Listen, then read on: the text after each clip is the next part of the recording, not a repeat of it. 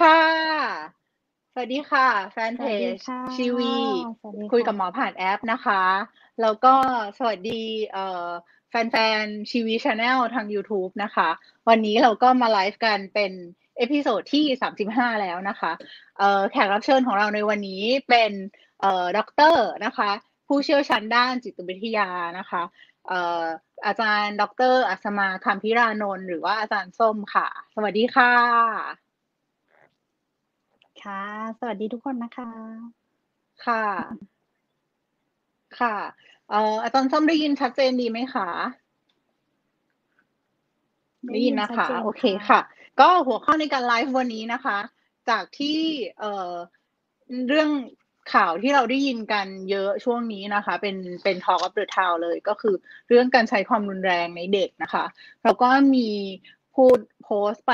เกี่ยวกับเป็นบทความเกี่ยวกับ ปัญหาการใช้ความรุนแรงในในสังคมในชีวิตประจำวัน ส่วนมากก็คือเอ่อจะเกิดกับเด็ก ๆนะคะ จริง ๆ มันมีมาตั้งนานแล้วแหละ ตลอดเลย ทั้งในสังคมไทยแล้วก็ในต่างประเทศนะคะ แล้วก็เอ่อพอมันมีเยอะขึ้นเรื่อยๆ แล้วก็ด้วยความที่สื่อโซเชียลมีเดียเนี่ยเอ่อเข้าถึงเราทำให้เราเข้าถึงข่าวได้เยอะขึ้นเรื่อยๆเนาะมันก็เลยทำให้มี awareness เรื่องนี้เยอะขึ้น วันนี้เราก็เลยชวนอาจารย์ส้มเนี่ยมา พูดถึงในแง่ของด้าน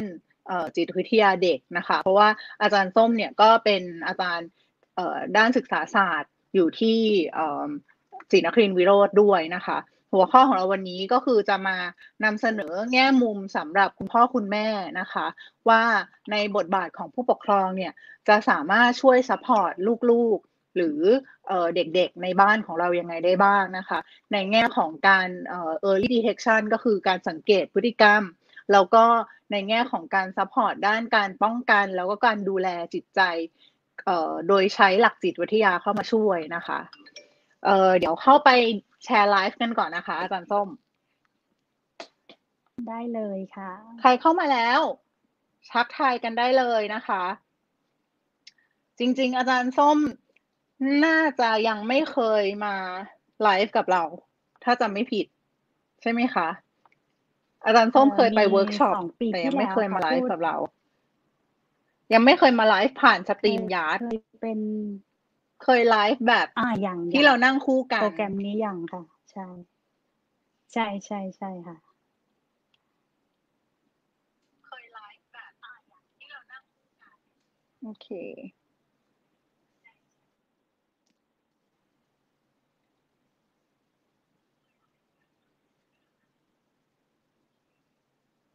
อืมได้ยินเสียงชัดเจนดีนะคะทำไมจี้ได้ยินเสียงอาจารย์ส้มดีเลย์นิดนึงแหละ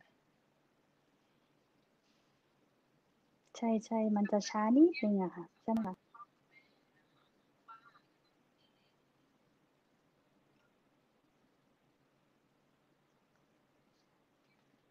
เออแปลกจัง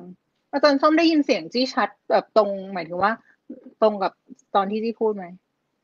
ทำไมจี้ได้ยินแล้วมันดีเลย์ มันอะมันมันตรงค่ะ แต่ว่าแปลกมันดี จะขาดขาดหายหายๆนิดนึงค่ะหมอจี้ เดี๋ยวนะ ขอเช็ค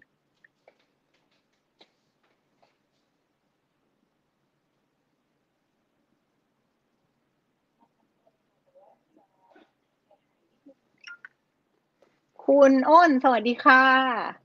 ใครเข้ามาแล้วทักทายได้เลย โอ้มีคนเข้ามาดูแล้วเยอะแล้วเหมือนกัน ก็ครั้งนี้นะคะ เหมือนเดิมก็คือ ถ้าเกิดว่าใครเข้ามาแล้วทักทายเรามานะคะ ก็จะมีรางวัลแจกให้รอบนี้เรามีสองรางวัลนะคะ ก็คือรอบนี้จะเป็น hand gel นะคะ มีลายแบทแมนกับอันนี้พิกาจูนะคะ เป็น hand gel นะคะ ก็คือ เนี่ยมีเป็นคอนเทนเนอร์สำหรับ hand gel แล้วก็อันนี้เป็นที่ห้อยห้อยกระเป๋าได้นะคะ ก็สำหรับพกพาน่ารักเวลาใช่ปกติใช่เวลาเราพก hand gel มันต้องล้วงอยู่ในกระเป๋าใช่ไหมแล้วเราก็ต้องล้วงมือเข้าไป อันนี้ก็คือห้อยกับหูกระเป๋าได้เลย แล้วก็เปิดจุกตรงนี้ เดี๋ยวต้องโชว์ของก่อน เปิดจุกตรงนี้แล้วก็บีบใส่มือได้เลย เราจะได้ไม่ต้องล้วงมือที่เลอะเทอะเข้าไปในกระเป๋านะคะ ก็สองรางวัลนะคะ ก็อย่าลืมว่าใครเข้ามาแล้วเซ y h ฮ l โ o ได้ทักทายได้นะคะแล้วก็เดี๋ยวอาจารย์ส้มจะเลือกผู้โชคดีตอนท้ายไลฟ์นะคะ โอเค เออได้ให้คุณเดี๋ยวเรามาเริ่มกันเลยนะคะ แซวเล่น เออที่ได้ยินเสียงดีเลยอะ เดี๋ยวนะ ขอลองกดลีฟแล้วก็กลับเข้าออกแล้วเข้าใหม่ละคะ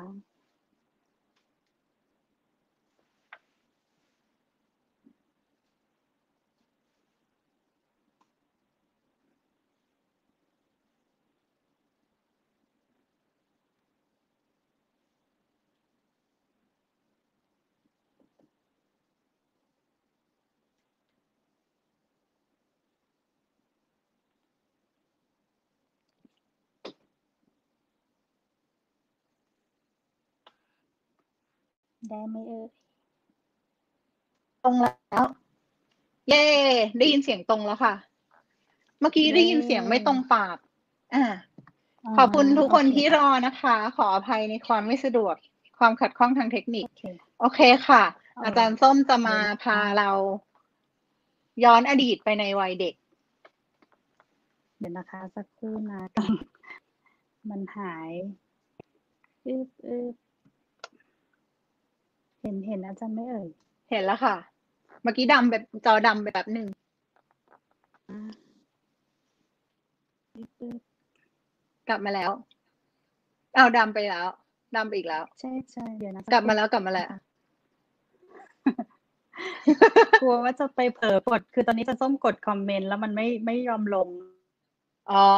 ปิดเป็นกากบาท หรือเปลี่ยนกลับมาหน้าจอเดิม อาจารย์ส้มไม่ต้องกดคอมเมนต์ก็ได้ค่ะ เดี๋ยวที่กดให้ เอาหายไปเลย ก็วันนี้ด้วยหัวข้อบาดแผลจากเหตุการณ์ในวัยเด็กเนี่ยนะคะ เราก็อาจารย์ส้มจะพาเราย้อนระลึกไปถึงเหตุการณ์ในวัยเด็กจริง ๆ อะ จะสืบเนื่องจากเรื่องคราวที่แล้วที่เราพูดถึงการใช้ความรุนแรงในครอบครัวกับ ครูฝนนะคะ ที่ครูฝนจะพูดเรื่องว่าเเราไม่ควรที่จะใช้ความรุนแรงในบ้าน แล้วก็การที่เรามีพฤติกรรมที่ก้าวร้าวหรือรุนแรงในบ้านเนี่ย มันก็จะส่งผลที่ไม่ดีกับลูก แล้วก็แม้การที่เราใช้ความรุนแรงต่อกันเองกับในในระหว่างพ่อแม่ในครอบครัวเนี่ย มันก็จะส่งผลไปที่ลูกด้วยนะคะ ถ้าเกิดว่าใครยังไม่เคยฟังก็ ย้อนกลับไปฟังได้นะคะ ทีเนี้ยเอ่อรอบเนี้ยอาชีพอาจารย์ส้มจะมาพูดนะคะ ก็จะแบ่งเป็นสอง episode นะ อันนี้คือเป็น teaser ก็คือเอ่อรอบ episode เนี้ยจะเป็น episode ที่เราจะมาพูดในเรื่องของในฝั่งของตัวเด็กเอง แล้วก็ฝั่งของคุณพ่อคุณแม่หรือผู้ปกครองนะคะ ส่วน episode ถัดไป episode ที่สองเนี่ย เราจะมาพูดในฝั่งของ โรงเรียนสถานศึกษาแล้วก็คุณครูนะคะ โอเคโอเคฟางทงกลับมาแล้วขออภัยค่ะขออภัยได้ นี่เกริ่นนำเราเราแอบ preview สำหรับ episode สองไปให้ ขอบคุณมาก ๆ เลยค่ะ ต้องขอโทษค่ะด้วยนะคะอ่าโอเค ทีนี้ประเด็นที่ที่เราจะคุยกันเนาะมันจะมีอยู่สามประเด็นด้วยกันอันแรกเลยนะคะอาจารย์ส้มอยากให้เริ่มถึงเอ่อให้เราให้ให้คุณผู้ฟังนะคะ ตัวเองก่อนเนาะนึกถึง หรือจินตนาการนะคะ แต่ถ้าขับรถอย่าเพิ่งหลับตานะคะจินตนาการอาจจะเป็นการหลับตาเนาะแล้วก็คือการหลับตาช่วยให้เราเอออยู่กับตัวเองนะคะ แล้วก็นึกถึงเหตุการณ์ในช่วงช่วงวัยเด็ก อาจารย์ขอเป็นเหตุการณ์ด้านบวกก่อนนะคะ ที่เรารู้สึกประทับใจมีความสุขนะคะ ลองลองนึกถึงรายละเอียดในเหตุการณ์วันนั้นเป็นยังไงบ้างนะคะ เช่นออพอเราจินตนาการถึงครูคนแรกออ ความรักครั้งแรกช่วงประถมอะไรเงี้ยนะคะ ย้อนไปสักนิดนึงเนาะว่า มันมีเหตุการณ์อะไรบ้างนะคะ เราจำได้ไหมว่าสีหน้าของคนที่เราคุยด้วยหรือทำให้เรามีความสุขเนี่ยเป็นยังไงบ้าง หรือตัวเราเองนะคะ ก็มีสีหน้าเป็นยังไงบ้าง เวลาเรานึกถึงหรือจินตนาการถึงเรื่องที่เป็นเหตุการณ์ที่เรามีความสุขในช่วงวัยเด็กนะคะหรือแม้แต่เราได้ทานอาหารอร่อยอยู่กับคุณพ่อคุณแม่อะไรเงี้ยเออในเหตุการณ์เหล่านั้นมันมีรายละเอียดอะไรบ้าง แล้วเราเห็นตัวเองเป็นยังไงบ้าง อันนี้อยากให้เราลองนึกถึง แล้วก็จินตนาการดูนะคะอ๋ออันนี้ก็คือเป็นเป็นอันแรกที่อยากให้ลองนึกถึงเหตุการณ์ในเรื่องบวกๆก่อนของตัวเองนะคะ แล้วก็ลองดูซิว่าเอ๊ะแล้วมันมีอะไรที่มันเชื่อมโยงมาจนถึงบุคลิกภาพของเราณปัจจุบันไหมอะไรเงี้ยอ่านะคะ เช่นสมมติว่าเรารู้สึกว่าเราเอ่อประทับใจครูคนแรกช่วงประถมของเราอะไรเงี้ยอันนี้ก็เลยทำให้เราเนี่ยมีแรงบันดาลใจหรือแรงจูงใจที่อยากจะมาเป็นครูจนถึงทุกวันเนี้ย นะคะอันนี้ก็อาจจะเป็นอันหนึ่งได้เนาะหรืออภาพจำเพื่อนที่ทำให้เรารู้สึกโอ้มีความสุขมากแบบเพื่อนทำให้เรายิ้มทำให้เราหัวเราะทำให้เราแบบโอ้มันขาดเพื่อนคนนี้ไม่ได้นะคะอันนี้ก็อาจจะเป็นอันหนึ่งที่ส่งผลต่อบุคลิกภาพของเราณปัจจุบันก็คือ เช่น อาจจะเป็นคนชอบอยู่กับเพื่อนสนุกสนาน ร่าเริงอะไรเงี้ยเพื่อนก็จะนึกถึงเราเช่นกัน เราก็นึกถึงเพื่อนเนี่ยคือเหตุการณ์ในช่วงวัยเด็กอะค่ะมันเป็นเรียกว่ามันเป็นเรื่องบวกเนาะ จริงๆ เหตุการณ์มันมีสองด้านนะคะ เหมือนเหรียญนนะเหมือนเหรียญที่มีหัวกับก้อยนะคะ เรามักจะเลือกหัวเป็นด้านบวกใช่ไหมคะก้อยเป็นด้านลบ ไม่รู้ว่าหลายคนคิดแบบนี้เหมือนกันหรือเปล่านะคะ เพราะฉะนั้นแล้วเนี่ยการมองชีวิตของคนก็เช่นกันนะคะ ให้เรามองเป็นเหมือนเหรียญสองด้านเนาะก็คือมีทั้งบวกแล้วก็ลบนะคะ เช่นเดียวกับแนวคิดของนักจิตวิทยาคนหนึ่งนะคะ ที่ชื่อแอดเลอร์นะคะเป็นเป็นแพทย์นะแล้วก็ให้ความสำคัญกับเรื่องของความทรงจำในช่วงวัยเด็ก ซึ่งช่วงวัยเด็กก็คือช่วงประถมนะคะประมาณ0ูนถึงสิขวบนะคะว่าเหตุการณ์ความทรงจำอะไรบ้างเนี่ยที่มันเกิดขึ้นกับคนคนนั้น เด็กคนนั้นให้นึกถึงตัวเองก่อนเนาะเช่นเด็กเด็กหญิงส้มอะไรเงี้ยเออมีเหตุการณ์อะไรบ้างที่เกิดกับความทรงจำช่วงประถมของเด็กหญิงส้มอะไรเงี้ยอ่านะคะให้เรานึกย้อนไป แล้วเหตุการณ์เหล่านั้นเนี่ยมันส่งผลยังไงกับบุคลิกภาพเราณปัจจุบัน แล้วก็มีผลต่อการกำหนดเป้าหมายอาชีพ ในอนาคตด้วยไหมนะคะ ก็คือหมายความว่าเราตอนนี้เรามีทั้งอดีต ปัจจุบันแล้วก็อนาคตเนาะอ่านะคะ เพราะฉะนั้นในตอนนี้อาจารย์ส้มชวนให้ย้อนกลับไปอดีตก่อน ไปทบทวนถึงอดีตก่อนนิดนึงนะคะ อันแรกก็คือทบทวนอดีตที่เป็นด้านบวกก่อนเนาะอ่ามันมีความประทับใจเป็นยังไงบ้าง มีใครบ้างอยู่ในเหตุการณ์เหล่านั้นนะคะ แล้วเรารู้สึกยังไงบ้างกับตัวเรา อันนี้อันแรกเนาะอันที่สองนะคะก็คืออ่าแล้วเหตุการณ์ที่มันเป็น เหตุการณ์ด้านลบบ้างล่ะนะคะ มันมีเหตุการณ์ด้านลบอะไรบ้าง สีหน้าเราเป็นยังไง ตอนนั้นเราอยู่ในสถานที่ไหน มีใครบ้างอยู่กับเรานะคะ อันนี้ก็เป็นอีกอันหนึ่งเนาะ แล้วคำถามต่อไปเหมือนกันก็คือ เหตุการณ์เหล่านั้นเนี่ยส่งผลต่อบุคลิกภาพ เราณปัจจุบันยังไงบ้างนะคะ แล้วมันส่งผลต่อการกำหนดเป้าหมายชีวิตเราในอนาคตไหมอย่างเงี้ยนะคะ ซึ่งอันนี้ก็ชวนให้ลองนึกย้อนนะคะ เป็นกิจกรรมอันแรก มีไหมคะ มีใครอยากพิมพ์เข้ามาไหมว่า เหตุการณ์ที่ประทับใจเป็นเรื่องอะไรอะไรเงี้ยค่ะ ก็แชร์กันได้เนาะขอเป็นเรื่องประทับใจก่อนนะคะอ่าถ้ามีใคร ถ้ามีใครคิดตัวอย่างเหตุการณ์อะไรได้ที่ประทับใจและส่งผลถึงชีวิตในปัจจุบันก็พิมพ์เข้ามาได้นะคะ อย่างเช่นมีใครให้ของแบ่งของเล่นอะไรเรา หรือแบ่งขนมเราแล้วเราประทับใจมากเลยทำให้เรามีนิสัยแบบนั้นติดตัวมา ถึงปัจจุบันอะไรอย่างนี้เนาะ ถ้าถ้านึกยากนะคะ ก็อาจจะขออนุญาตนึก ยกตัวอย่างตัวเองแล้วกันเนาะ ในช่วงวัยเด็กภาพความทรงจำช่วงประถมจะเป็น เอ่อ เรื่องเกี่ยวกับการเขาเรียกไงกิจกรรมเนาะทำกิจกรรมนะคะ เพราะว่าตั้งแต่เด็กแล้วจะเป็นคนชอบทำกิจกรรมนะคะ แล้วก็ที่บ้านคุณพ่อคุณแม่ก็สนับสนุนนะคะ ให้ทำกิจกรรมทุกอย่างนะคะ แล้วก็มีการประกวดร้องเพลง ประกวดเต้นอะไรเงี้ยนะคะ อันนี้ก็คือในอดีตนะภาพเหตุการณ์ที่เรามีความสุข ถ้าให้จินตนาการถึงช่วงที่อาจารย์ส้มซ้อมเต้นซ้อมร้องเพลงอย่างนี้มันจะสนุกมาก มันจะคุณพ่อคุณแม่จะนั่งเหมือนเป็นผู้ชมเนอะไหมเราเหมือนแบบเปิดคอนเสิร์ตเองอะไรเงี้ยเออนะคะเห็นไหมพอเราพูดเรื่องมีความสุขหน้าเราก็จะhappy ดูแบบสุขมีความสุขออกมาทางหน้าตาภาษากายอะไรเงี้ยค่ะเออเพราะฉะนั้นหลาย ๆ คนที่พอมีอายุมากขึ้นมักจะพูดเรื่องของอดีตบ่อย ให้เขาพูดนะคะ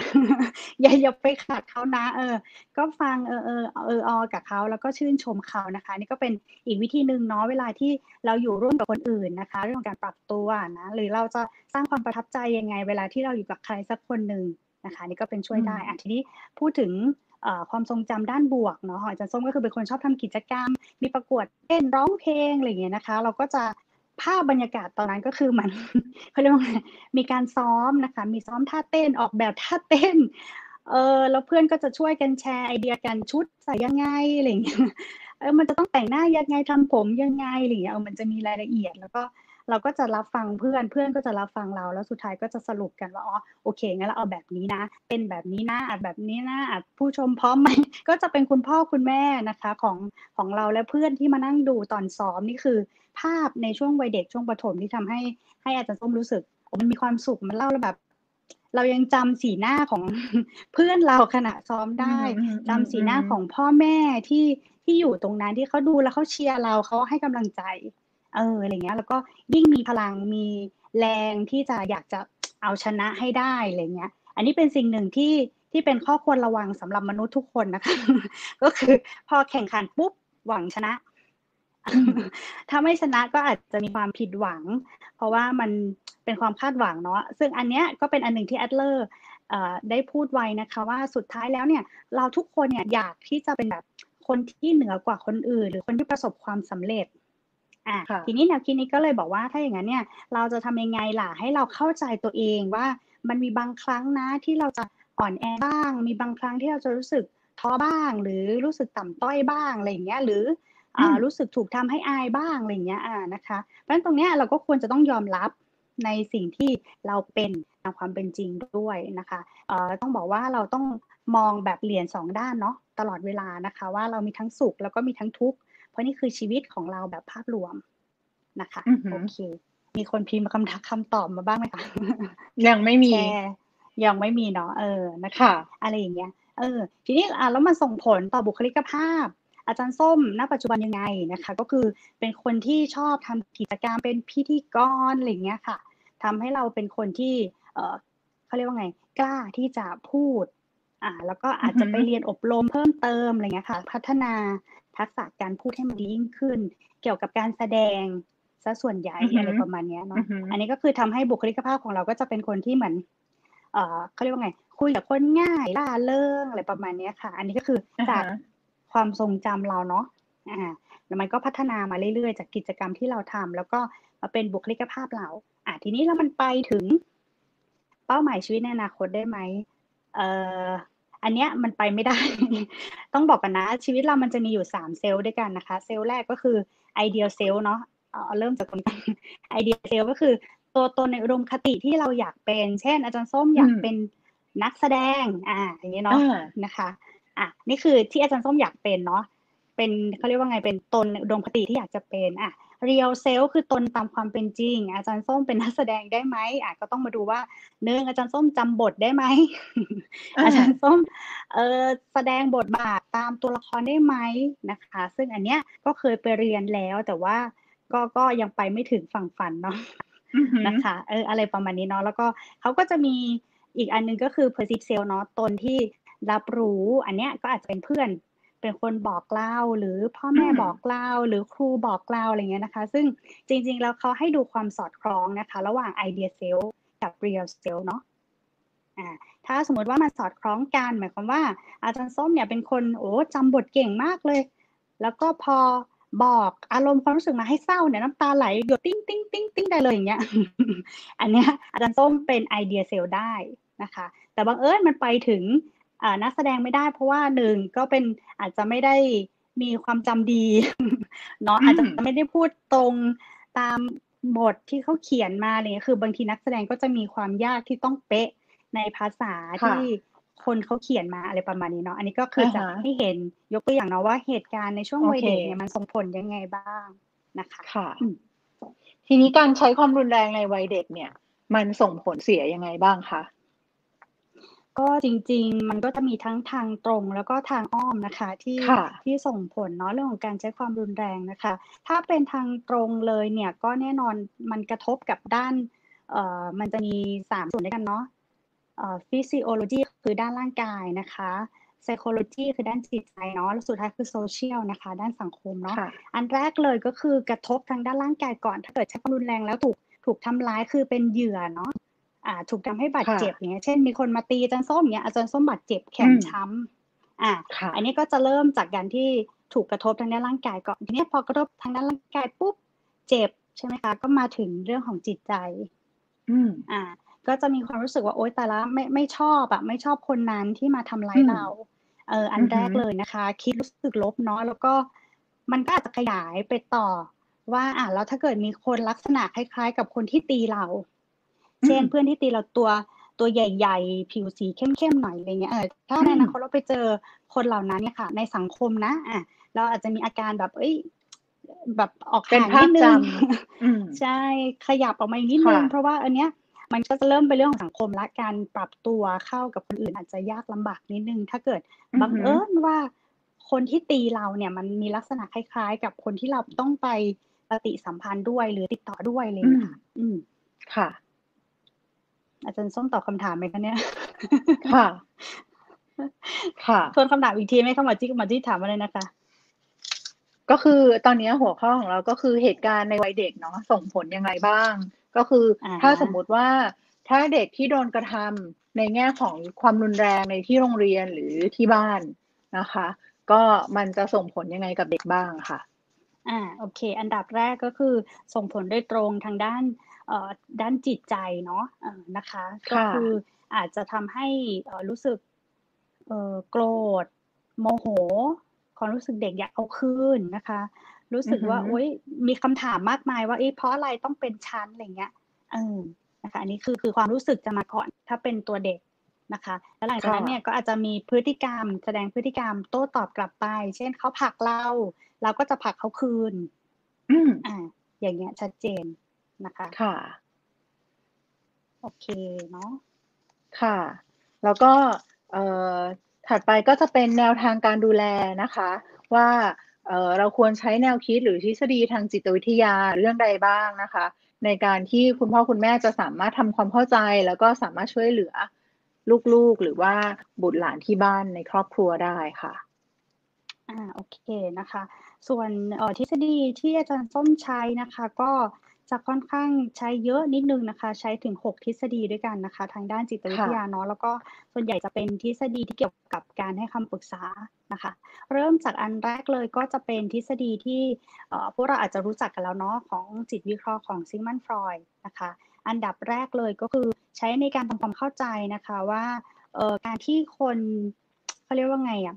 เอ่อมีการแสดงออกแบบก้าวร้าวทำร้ายรุนแรงเนี่ยส่วนหนึ่งก็คือเป็น ในแนวคิดเขาบอกว่าเป็น death instinct นะคะ ก็คือเป็นเรื่องของสัญชาตญาณอืมการทำลายล้างเนาะอันนี้ก็คือออฮึมีทั้งสองอย่างนะคะทำลายล้างคือทำลายทำลายผู้อื่นกับทำร้ายตัวเอง เช่นสมมติว่าไปเจออะไรมาสักอย่างหนึ่งเนี่ยนะคะ แล้วแล้วแบบหาทางออกไม่ได้เนาะมันก็จะมีวิธีการก็คือ อันนี้มันจะมีอีกอันหนึงก็คือใช้ defense mechanism คือกลไกป้องกันทางจิต เลือกที่จะเก็บกดไว้นะคะ ว่าโอ๊ยเรา โต้ตอบกลับไปไม่ได้อะไรอย่างเงี้ยนะคะเอออือหือเราก็เลยเลือกที่จะเก็บไว้ เช่นสมมติว่าคุณพ่อคุณแม่ดุลูกอะไรอย่างเงี้ย ลูกอาจจะมีความรู้สึกเนี้ยว่าเอ้ยเก็บกดไว้นะคะ ยังไม่โต้ตอบอะไรเงี้ย หรืออะเขาเรียกว่าไง แสดงออกโดยการทำร้ายตัวเอง บางคนก็เลือกที่จะค่ะเออไม่ไม่อยากชี้นำเนาะมันมันค่ะมีหลายวิธีเนาะในการที่ทำร้ายตัวเองนะคะ ให้ตัวเองรู้สึกค่ะเอ่อบาดเจ็บอะไรอย่างเงี้ยอ่านะคะ หรือเป็นการค่ะทำร้าย บุคคลคนนั้นเลยคนที่อื่นที่ทำให้เราอืมรู้สึกไม่ดี เช่นตะคอกกลับคุณพ่อคุณแม่เลยไหมอะไรอย่างเงี้ยค่ะเอออันนี้ก็คือค่ะเขาเรียกว่าเป็นสัญชาตญาณของความแสดงออกทางด้านการทำลายล้าง ซึ่งจริงๆ มนุษย์เรามีสองสัญชาตญาณนะคะ มี life instinct อีกอันหนึ่งเนาะ อยากมีชีวิตรอด เอาตัวรออืดมอะไรเงี้ยค่ะถ้าสมมติว่าคุณคุณพ่อคุณแม่ถามว่าเอาวันนี้ทำกันบ้านหรือยังลูกเนี่ย ลูกก็จะเออบ่ายเบียงเดี๋ยวก่อนเนี่ยเออเออเออเอออย่างเงี้ยเอาตัวรอดเนาะเอออะไรประมาณนี้ค่ะนะคะเนาะ อันนี้ก็ก็เป็นอันหนึ่งเนาะที่จะได้เข้าใจพฤติกรรมว่าเออแล้วพฤติกรรมของคนเราเนี่ยมันมีอะไรบ้างที่ที่เขาแสดงออกมาจากความก้าวร้าวมันก็คือ ถ้าเกิดว่าได้แสดงออกมันคือการปลดปล่อย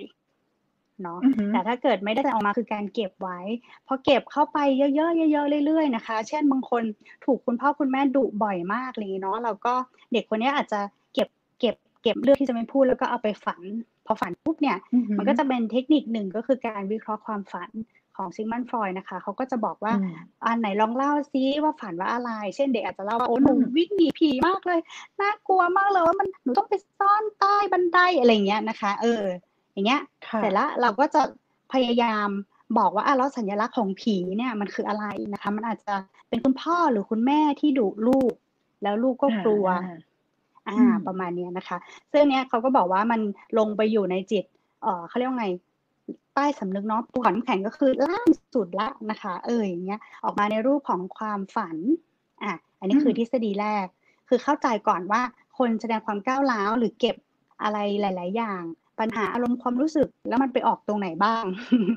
ส่วนใหญ่จะไปอือหือออกเรื่องของความฝัน นะคะค่ะจะไม่ให้เอาไปตีเลขเป็นหวยนะเออไม่เกี่ยวกับหวยนะ ไม่เกี่ยวไม่เกี่ยวนะคะ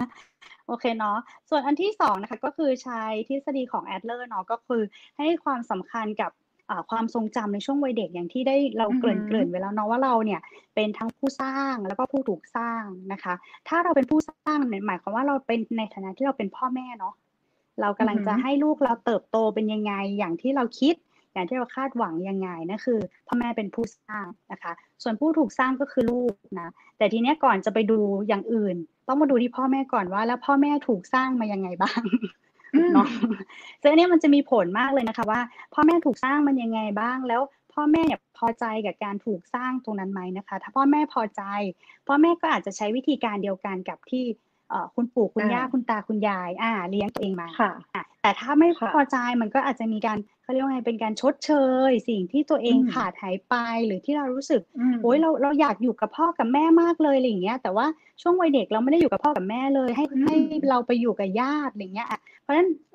คนที่เป็นพ่อแม่ที่ถูกเลี้ยงดูมาแบบที่ไม่ได้ใกล้ชิดพ่อแม่เนี่ย อาจจะมีแนวโน้มที่จะชดเชยเนาะว่าเออเราไม่ค่อยได้อยู่กับพ่อแม่เพราะฉะนั้นฉันอะจะให้เวลากับลูกเต็มที่ฉันจะดูแลลูกอย่างดี เอออะไรเงี้ยแต่บางทีเราลืมถามไปว่า แล้วลูกอยากอยู่กับเราไหมหรือเขาอยากจะใกล้ชิดกับเราไหมอะไรเงี้ยเนาะ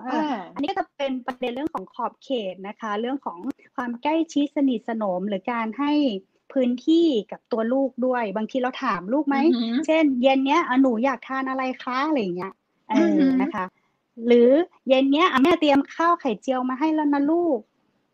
ความรู้สึกมันจะต่างกันเนาะใช่ใช่ใช่ ให้เราลองนึกถึงว่า แล้วถ้าเราเป็นลูกเราจะตอบพ่อแม่ว่ายังไง เออเออเออเอออย่างเงี้ยค่ะเนาะบางบางทีหรือบางทีเราอาจจะให้เป็นชอยถ้าเด็กเล็กมากเช่นวันนี้จะกินข้าวไข่เจียว หรือข้าวหมูทอดลูกอะให้ชอยหน่อย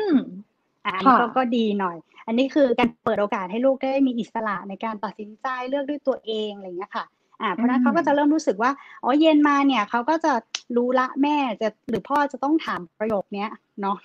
เลิกเรียนแล้วหิวไม่ลูกอะไรเงี้ย อยากทานอะไรคะอะไรเงี้ยเนาะเออนะคะอันเนี้ยเขาก็จะรู้สึกมีความสุขดูพ่อแม่เป็นห่วงเป็นใยแต่ถ้าคือรถมาปุ๊บถามประโยคแรกมีกันบ้านไหมวันนี้ ก็เป็นบาดแผลในจิตใจอีกแบบหนึ่งเนาะลูกก็จะรู้สึกว่าเอาอีกแล้วเอามือไก่หน้าผากหรือแบบตอนนี้กี่โมงแล้วลูกจะต้องขึ้นนอนแล้วนะอะไรเงี้ยเออนะคะใช่ใช่มันก็จะเป็นเนี่ย นี่คืออะไรที่เล็กๆคือเป็นห่วงแต่ว่าคนละแนว อืมใช่ใช่ซึ่งบางทีพ่อแม่ไม่รู้ใช่ใช่ว่าโอ้ว่าคำถามเหล่านี้มันก็มีผลเนาะหรือถ้าถามทุกวัน ถามบ่อยๆ ลูกก็จะรู้ละอ่าถ้าเลิกเรียนปุ๊บพ่อมารับ พ่อจะถามแบบนี้แบบนี้แบบนี้ หรือถ้าอะพ่อเป็นวิศวะ พ่อจะชอบเรื่องตัวเลข พ่อก็จะถามวันนี้มีการบ้านคณิตศาสตร์ไหมลูกเตรียมจะสอนลูกละ เพราะว่าพ่อก็จะมีความคิดว่าฉันเป็นพ่อ ฉันต้องแสดงบทบาทความเป็นพ่อดูแลลูกเป็นหน้าที่ใช่อะไรเงี้ยค่ะ อันนี้อันนี้ก็เป็นเรื่องหนึ่งที่คือพ่อเต็มใจอยากจะดูแลลูกเนาะไหมคะแต่ลูกเนี่ยไม่รู้พร้อมไหม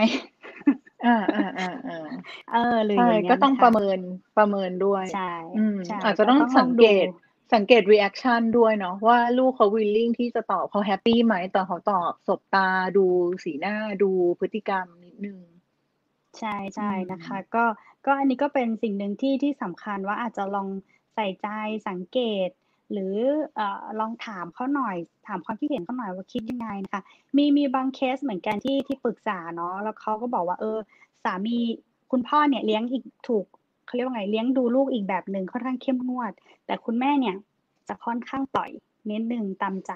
อะอันนี้เป็นทุกบ้านนะต้องบอกก่อนใช่นะคะเป็นทุกบ้านเออจะต้องมีคนเข้มคนหนึ่งแหละ แล้วต้องมีคนแบบเออยืดหยุ่นสักคนหนึ่งช่วยกันนะคะแต่เนี้ยประเด็นก็คือ เกิดตรงที่ว่าเอ่อคุณพ่อเนี่ยเริ่มรู้สึกไม่โอเคแล้ว เพราะว่าหลังๆ ลูกไม่ค่อยเข้าหาเราเลยลูกพยายามจะไปอยู่กับแม่ตลอดอะไรอย่างเงี้ยก็เลยใช่นี่ก็เลยเป็นประเด็นว่าเออเราเราเราจะทำยังไงให้ให้ตัวความรู้สึกของคุณพ่อเนี่ยเริ่มดีขึ้นนะคะก็ก็ต้องกลับไป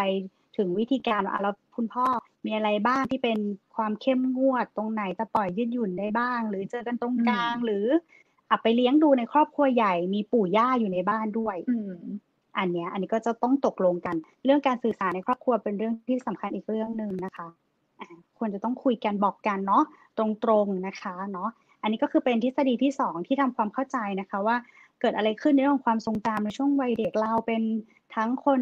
ให้ความทรงจำกับลูกด้วย เช่นกันอันนี้ก็อาจจะต้องระมัดระวังให้มากขึ้นเนาะทีนี้ทฤษฎีที่สามค รึ่งทางแล้วค่ะกลัวจะเกินเวลาเนาะทฤษฎีที่สามเป็นของโรเจอร์นะคะ ซึ่งโรเจอร์เนี่ยเขามีแนวคิดที่สำคัญอันหนึ่งก็คือเราสามารถยอมรับลูกของเราเนี่ยแบบไม่มีเงื่อนไขได้ไหม อืม อ่า เช่นถ้าลูกดื้อเนี่ย เรายังรักลูกเราอยู่ไหม อืม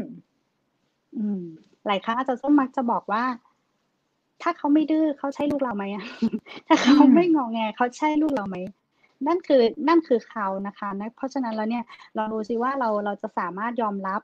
เขาในสิ่งที่เขาเป็นได้ไหม หรือตัวตนที่แท้จริงของเขาได้ไหมนะคะ แล้วก็เราควรจะค่อยๆเรียนรู้ไปกับลูกเนาะมันมันไม่ใช่ว่าเรามีลูกปุ๊บเราจะเก่งไปหมดทุกอย่างนะคะ เราก็ต้องศึกษาหาความรู้เพิ่มเติมมีการคุยกับเพื่อนของลูกในชั้นเรียนบ้าง หรืออาจจะคุยกับ ญาติพี่น้องหรืออาจจะถามพ่อแม่เราก็ได้ว่าเอ้แล้วตอนที่เลี้ยงเราตอนเด็ก ๆ เป็นยังไงบ้างนะคะ เออประสบการณ์อะไรแบบเนี้ยนะคะ มันก็จะทำให้เราได้มองย้อนดูตัวเราเองอีกทีหนึ่งเนาะว่าเออแล้วพ่อแม่เลี้ยงเรายังไงอะเราอยากรู้จังเลยเราเราถึงได้โตมาแล้วเออน่ารักแบบนี้อะไรเงี้ยเนาะเออเราก็จะเอาวิธีการเหล่านั้นไปใช้กับลูกเราด้วยนะคะ อันนี้คือทฤษฎีที่สามเนาะ ใช่แล้วค่ะ ทั้งในด้านดีและด้านไม่ดีเนาะว่าเลี้ยงยังไงถึงออกมาเป็นแบบนี้ทั้งในนิสัยที่ดีของเราแล้วก็ไม่ดีของเรา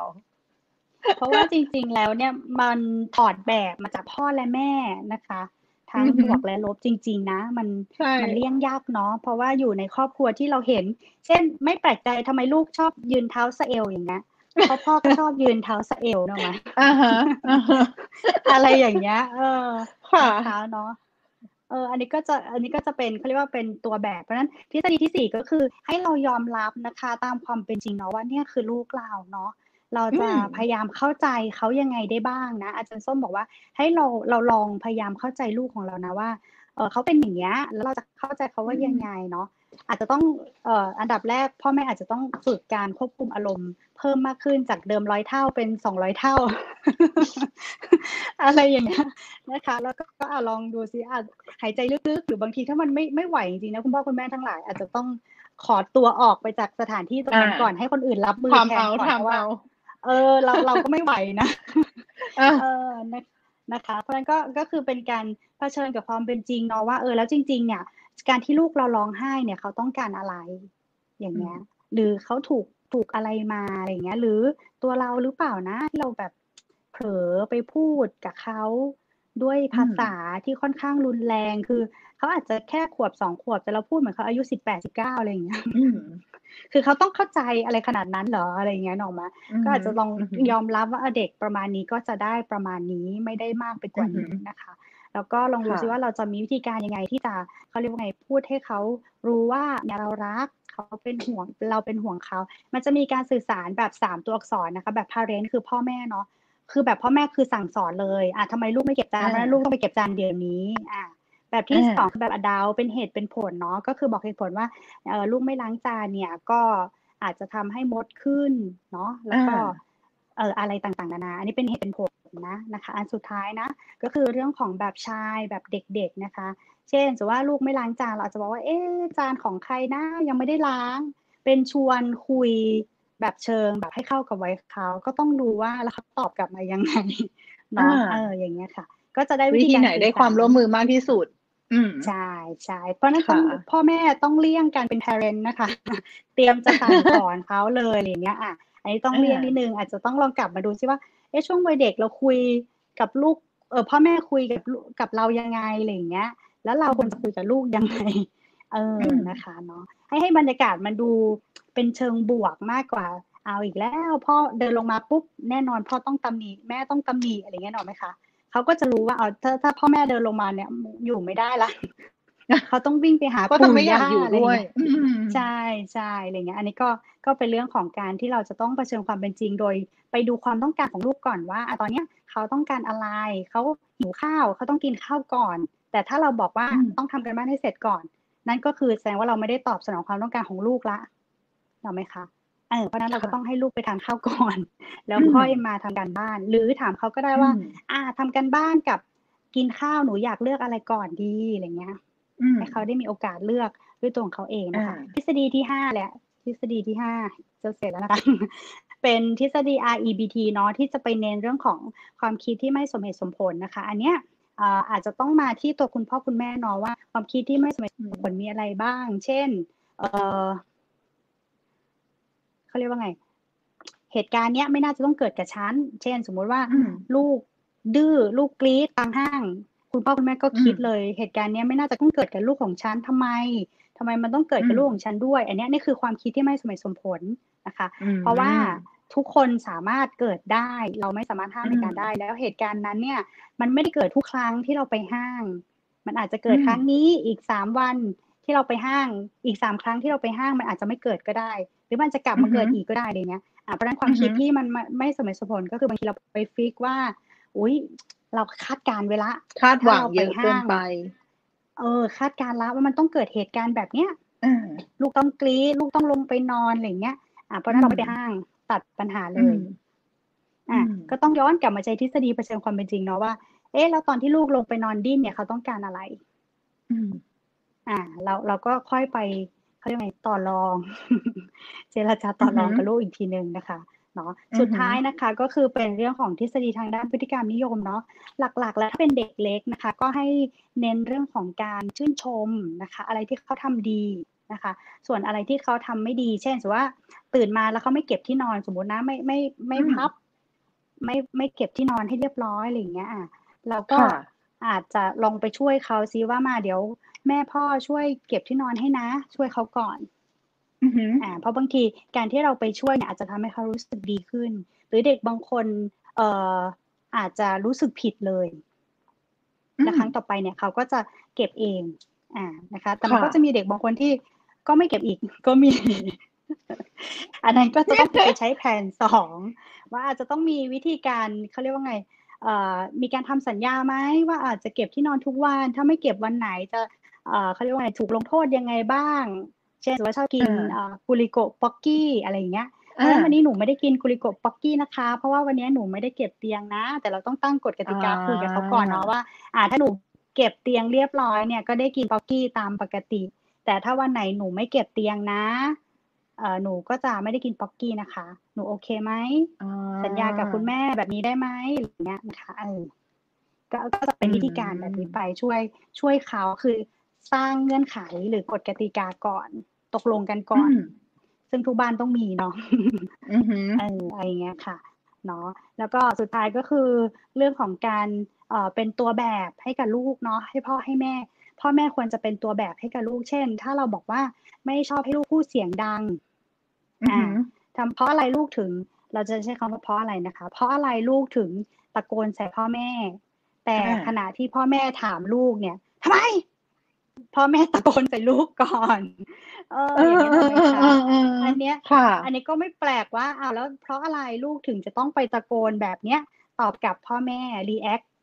เท่ากันเออหรืออาจจะไปต่อกับคนอื่น ที่รู้สึกว่าตัวเองมีอำนาจเหนือเขาสามารถตะโกนใส่เขาได้เอออะไรเงี้ยเขาก็จะค่อนข้างเนี่ยจะเริ่มมีพฤติกรรม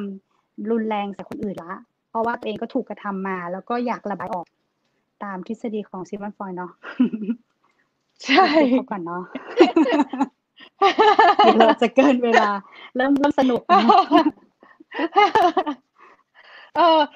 จริง ๆ เนี่ยมันก็เป็นแนวทางการเลี้ยงลูกเลี้ยงลูกแบบเบสิกเลยที่ปรับใช้ได้กับการเลี้ยงลูกทั่วๆไปทุกสถานการณ์ด้วยเนาะไม่ใช่แค่เฉพาะเรื่องป้องกันแบบการใช้ความรุนแรงในครอบครัวอย่างเดียว นะคะทีเนี้ยเอ่อถ้าในเรื่องของการป้องกันเอ่อบาดแผลจากความรุนแรง ในแง่มุมของคุณพ่อคุณแม่ ถ้าถ้าคุณพ่อคุณแม่คนไหนที่เขาคอนเซิร์นมาก ๆ แล้วเขาอยากให้ คืออยากป้องกันไม่ให้เกิดเหตุการณ์แบบนี้กับลูกเขาเวลาที่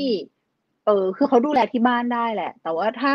วันที่ทุกครั้งที่ลูกต้องออกไปไปกลับบ้านไปโรงเรียนหรือไปอยู่ในสังคมเนี่ย เออครูต้องมีคำแนะนำยังไงบ้างในแง่ของแบบที่จะต้องป้องกันคือต้องสร้างภูมิคุ้มกันให้ลูกยังไง หรือว่า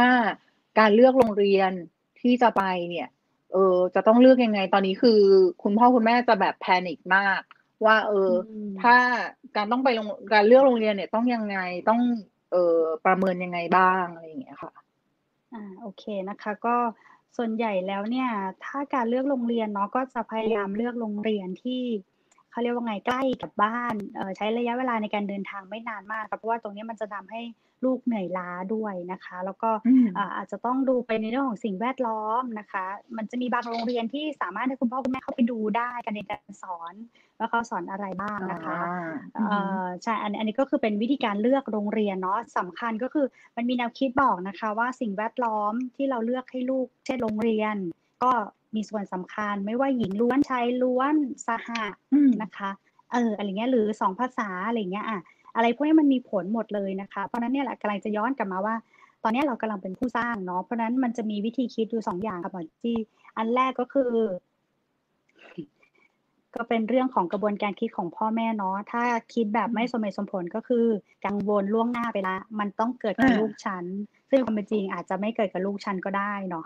อืมอืมอืมอืมเพราะฉะนั้นอันนี้อาจจะต้องโต้แย้งนะคะ โต้แย้งความคิดของเราว่าเออมันอาจจะไม่จริงหรอก มันอาจจะไม่เกิดขึ้นกับลูกฉันหรอกอะไรเงี้ยนะคะอันนี้วิธีการอืมแรกเนอะวิธีการที่สองก็คืออะให้เผชิญความเป็นจริงเนาะว่าเออ แล้วถ้ามันเกิดขึ้นล่ะ เกิดขึ้นจริงอย่างเงี้ยนะคะ เราจะรับมือกับมันยังไง วิธีการป้องกันก็คือ อาจจะคอยสังเกตลูกหมั่นถามลูกนะคะ หรือเขาเรียกว่าอืมเอ่อกำหนดสถานการณ์ให้ลูกลองแก้ปัญหาเฉพาะหน้าดูเช่นอะถ้าสมมติว่าเอ่อหนูแบบร้องไห้ไม่หยุดอะไรเงี้ย แล้วเอ่อคุณครูเดินมาใกล้ๆหนูหนูคิดว่าหนูจะทำยังไงต่อไป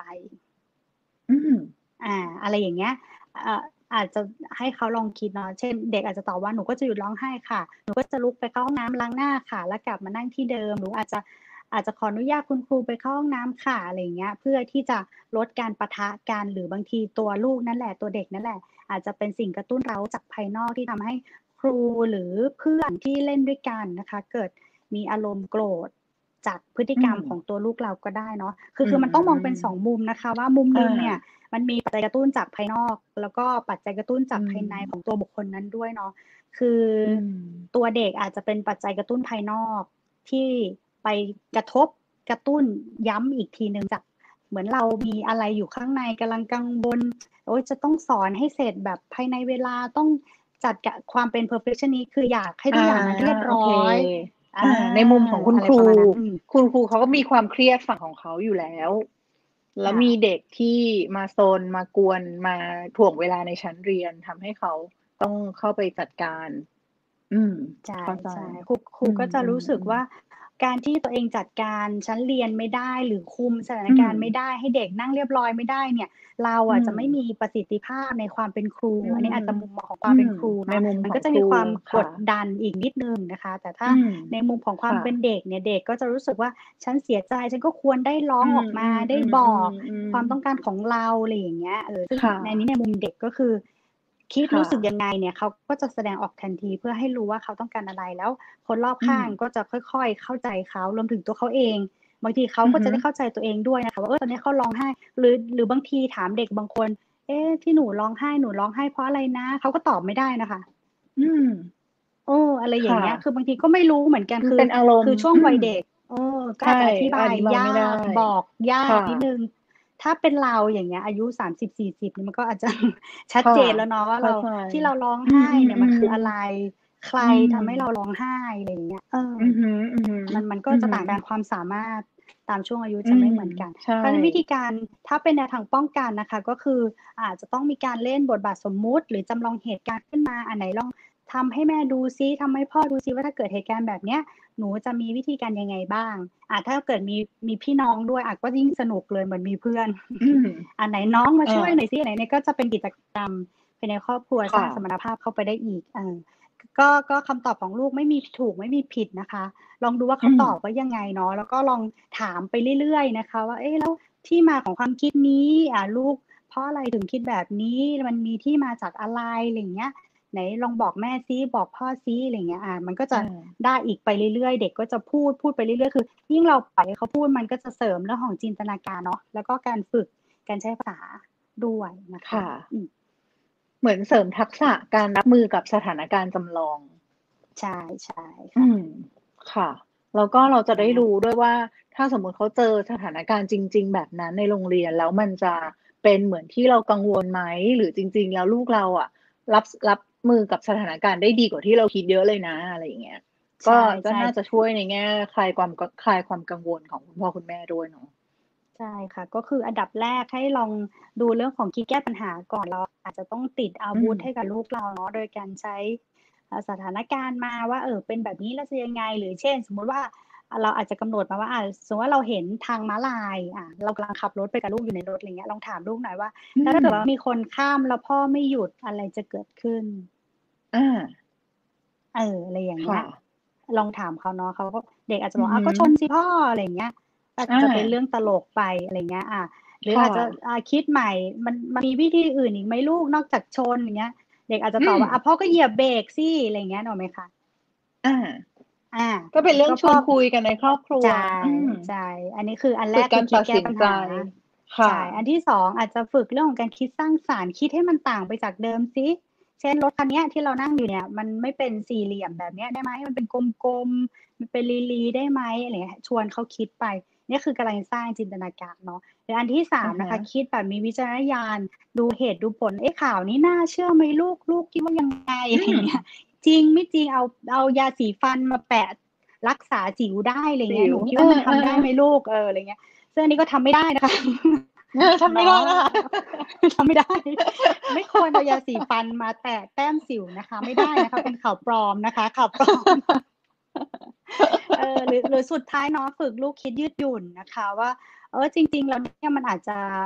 ไม่ได้เป็นอย่างที่ลูกคาดหวังไว้ เช่น ลูกตั้งใจว่าเออลูกจะตื่นตีห้าอะไรเงี้ยนะคะ อ่าปรากฏว่าลูกตื่นไม่ได้อะไรยังไงต่ออย่างเงี้ย อันนี้ก็จะมีทั้งคิดยืดหยุ่นแล้วก็แก้ปัญหาต่อไป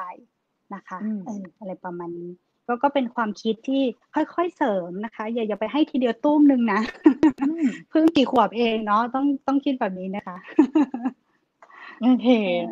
ก็ต้องค่อยๆเทรนกันไปในแต่ละวันที่ใช้ชีวิตอยู่ด้วยกันก็คือ โดยสรุปก็คือถ้าได้ใช้เวลาอยู่ด้วยกันยิ่งมากเท่าไหร่ก็ยิ่งดี แล้วก็การที่เราพูดคุยกันกับลูกอยู่เรื่อยๆ แล้วก็ลองใช้ฝึก เขาเรียกอะไรฝึกทักษะการใช้ชีวิตอยู่ในสังคมการเผชิญกับปัญหาจำลอง หรือว่าปัญหาในชีวิตจริงก็ตามยังไงก็เป็นสิ่งดีเนาะดีกว่าให้เขาแบบเลี้ยงโดยที่สบายตลอดเลย ไม่เจอปัญหาอุปสรรคอะไรเลยเนี่ย เขาก็จะไม่ได้ฝึกทักษะอะไรเลย ใช่ใช่ค่ะ ก็คือที่สำคัญ ก็คืออาจจะต้องให้เขาเรียนรู้ชีวิตในแบบที่เขาอยากจะเป็นเนาะ คือบางทีอันนี้ คือสิ่งที่ห้ามไม่ได้นะว่า พ่อแม่มักจะ เอ่อ คาดหวังอยากให้ลูกเป็นนั่นเป็นนี่ละตั้งแต่การตั้งชื่อ ค่ะ เออ อะไรอย่างเงี้ยเนาะ เอออ่าฮะ โอเคเกินเวลา พอก่อนเนาะ ได้ ก็จริง ๆ เรารักษาเวลาได้ค่อนข้างดีนะ แล้วก็ ถ้าใครมีคำถามพิมพ์เข้ามาได้เลยนะคะ ก็จริงๆแล้วเนี่ยในแนวของคุณพ่อคุณแม่ ก็ใช้ทฤษฎีของจิตวิทยาได้ แล้วก็หลักการเลี้ยงลูก ปกติทั่วๆไปเลยได้เลยเอ่อที่จะช่วย support ลูกให้เติบโตมาได้มีแบบมีภูมิคุ้มกัน ในการที่จะ support ทั้งตัวเองในการรับมือกับการเผชิญกับความรุนแรงในสังคม ไม่ว่าจะเป็นผู้พบเห็นเหตุการณ์ทางอ้อม หรือผู้ที่จะมีความเสี่ยงที่จะเข้าไปเป็นผู้ถูกกระทำโดยตรงก็คือสามารถป้องกันตัวเองได้ เอาตัวออกมาจากเหตุการณ์ได้ ถ้าเกิดว่าได้ฝึกทักษะไว้แต่เนิ่นๆนะคะ หรือแม้จะถูกกระทำแล้ว ก็จะสามารถรับเอ่อรับรับความรู้สึกนั้นแบบที่ไม่ต้องเอ่อ ไม่ต้องรู้สึกว่าตัวเองเป็นคนผิด แล้วก็ไม่ต้องไปทำคนอื่นต่อได้ ถ้าเกิดว่าเขามีทักษะที่จะรับรู้ว่า เออเขาเข้าใจว่าอะไรเป็นอะไร แล้วก็ให้อภัยได้เนาะอืมจริงจริงๆมันก็เป็นทักษะทางจิตวิทยาที่ถ้าคุณพ่อคุณแม่ได้อธิบายแล้วก็ช่วยให้เหตุผลเขาดีๆ มันก็น่าจะผ่านไปได้ ถ้าเกิดว่าใครที่รู้สึกว่าลูกเริ่มไม่โอเค หรือว่า มีพฤติกรรมที่เอ่อเปลี่ยนไป ก็สามารถที่จะเข้ามาปรึกษากับนักจิตวิทยาได้ หรือว่าคุณหมอจิตแพทย์ก็ได้นะคะ ก็เออมีใครมีคำถามอะไรไหม เหมือนจะยังไม่มีมีแต่คนเข้ามาฟัง อืมค่ะถ้าเกิดว่าใครเข้ามาฟังย้อนหลัง ก็สามารถพิมพ์คำถามไว้ในคอมเมนต์ได้นะคะ แล้วก็เอ่อถ้าเกิดว่าใครที่ ต้องการที่จะปรึกษาอาจารย์ส้มเป็นการส่วนตัวนะคะ ก็สามารถที่จะสแกน QR code อ๋อมีหนึ่ง comment อ๋อใช่ใช่ใช่มี comment มีหนึ่งค่ะ comment ที่ทักที่ทักเราเข้ามาตอนแรกใช่ไหมคะคุณอ้นเนาะก็เดี๋ยวคุณอ้นทักเข้ามาทาง inbox นะคะ แล้วก็แจ้งชื่อที่อยู่เข้ามาสำหรับส่งรางวัลให้นะคะ โอเค แล้วก็อย่าลืมที่ที่บอกไปในช่วงต้นก็คือ เราจะมี episode สองวันอาทิตย์นี้สำหรับเอ่อในฝั่งของคุณครูแล้วก็สถานศึกษานะคะ ว่าเราจะมีวิธีการที่จะเอ่อปรับตัวให้เข้ากับเหตุการณ์แบบนี้ หมายถึงว่าเอ่อหลีกเลี่ยงปัญหาที่จะเกิดขึ้นหรือว่า ถ้าในฝั่งที่เป็นคุณครูหรือว่าผู้เลี้ยงเด็กที่หรือว่าผู้ที่มีส่วนเกี่ยวข้องกับการดูแลเด็กนะคะ ว่าจะปรับตัวยังไงหรือว่าจะรับมือกับสถานการณ์แบบนี้ยังไงนะคะ ก็ติดตามฟังต่อได้สุดท้ายนี้ก็ถ้าเกิดว่าใครอยากปรึกษากับอาจารย์ส้มเป็นการส่วนตัวนะคะ ก็สามารถสแกน QR code ที่ขึ้นอยู่ที่หน้าจอขณะนี้นะคะ แล้วก็เลือกเข้ามาที่แผนกสุขภาพใจนะคะ ปรึกษากับดรอัสมาคัมพิรานนท์ได้เป็นการส่วนตัวเลย วันนี้ก็เราทั้งสองคนขอลาไปก่อนนะคะ